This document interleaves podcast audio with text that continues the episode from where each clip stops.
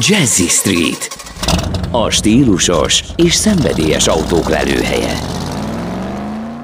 Ez a 90.9 Jazzy Rádió, benne pedig a Jazzy Street, és itt van velünk Zsénagy István úr, a Magyar Leasing Szövetség elnöke, mert hogy úgy néz ki, hogy drágulhatnak még az autók, és hát az autó leasingelés is egy olyan szituációban van éppen az elektromos autózás kapcsán is, ami nagyon sok fejtörést okoz a szakembereknek is. Hogyan változnak az elektromos autók, hogyan változnak az árak, szóval rengeteg kérdés van, ami ott leveg a levegőben. Ráadásul ugye a forint árfolyamának az ingadozása se tett túlzottan jót az autók árainak, de de akkor én már is átadom a szót Zsé Nagy István úrnak, a Magyar Leasing Szövetség elnökének. Haló, jó napot kívánok! Ja, és még egyetlen egy köszönöm szépen, hogy a rendelkezésünkre, mert pont a szabadságának a kellős közepébe sikerült beletelefonálnom, úgyhogy köszönöm. Jó napot kívánok, üdvözlöm, és üdvözlöm a hallgatókat is, természetesen szívesen állok rendelkezésre. Az autók ugye drágolnak, ennek mi az oka részt, és ott érdemes kezdeni.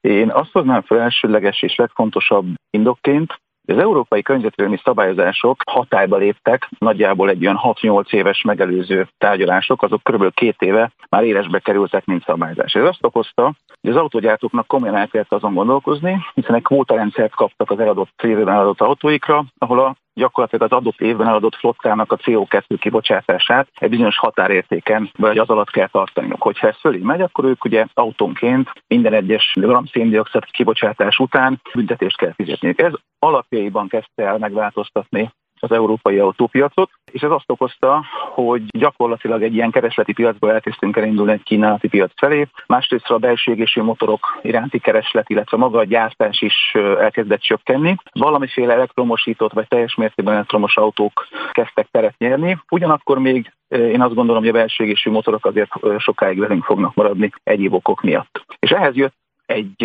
egy pandémia, amely az alapanyag beszállítók tekintetében kicsit elfordította az autógyáraktól.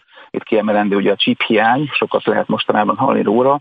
Az Ázsiában többségében állított chipek gyártói egyszerűen elfordultak a bizonytalan jövővel, akkor még bizonytalan jövővel bíró ugye egy évvel ezelőttről beszélünk, vagy kb. másfél évvel ezelőttről autópiac tekintetében, és elmenték az egyéb elektronikai eszközök beszállítóinak. Úgyhogy most ennek még mindig érezzük a hatását, az autók drágulnak, ennek még azt gondolom, hogy nagyjából a közepén tartunk, tehát a technológia, a beruházások költségei, ugye hazánkban az euró árfolyam, ami ugye meghatározza a többségében a gépjármű árakat, szintén nem tett jó hatást, viszont ezek az elektromos autók, ezek a technikák, ezek az elektromosított autók is egyszerűen drágábbak, és egy nagyon komoly átalakuláson fog keresztül menni, vagy már el is indult az autópiac, mint hazánkban, értem szerint Európa egészében is.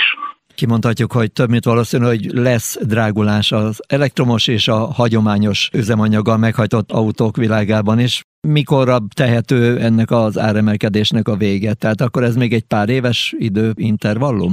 Ez egy nagyon jogos kérdés, ugye nem látjuk azt, hiszen engedje meg, hogy egy nagyon érdekes dolgot említsek, ahol a kereslet gyakorlatilag az elmúlt két-három évben erőteljesen elmozdult, és kb. 40% Európában az eladott autóknak az úgynevezett városi terepjárók. Ezek a városi terepjárók magas építőségű gépjárművek, viszonylag nehezebb gépjárművek, mint amiket többségében korábban használtunk, ergo nem éppen támogatják az alacsony CO2 kibocsátást, illetve akár egy elektromos autóban akarjuk ezeket használni, akkor pedig a futás teljesítmény, tehát az egytöltéssel megtehető hatótáv is igazából alacsonyabb. Tehát a kereslet kínálat találkozása az egy nagy kérdés. A kvóta rendszer, amit ugye ki hogyan lépett be, melyik autógyár felé elrendelt, elvárt kvótarendszerbe, tehát hogyan kell neki átalakítani a kínálatát. Ugyanakkor, amit ő el szeretne adni, ahogy említettem, nem biztos, hogy a másik fél pedig meg szeretné vásárolni. Én azt gondolom, hogy azért egy két-három éven keresztül még egy folyamatos dráguláson megyen keresztül, illetve a piac átalakulását fogjuk majd szerintem valamilyen szinten meglátni, ami azt jelenti, hogy mondjuk a elsősorban cégek esetében első körben egyfajta nem tulajdonlás, hanem egy hatékony autókihasználás egy szolgáltatás kereteiben igénybe vett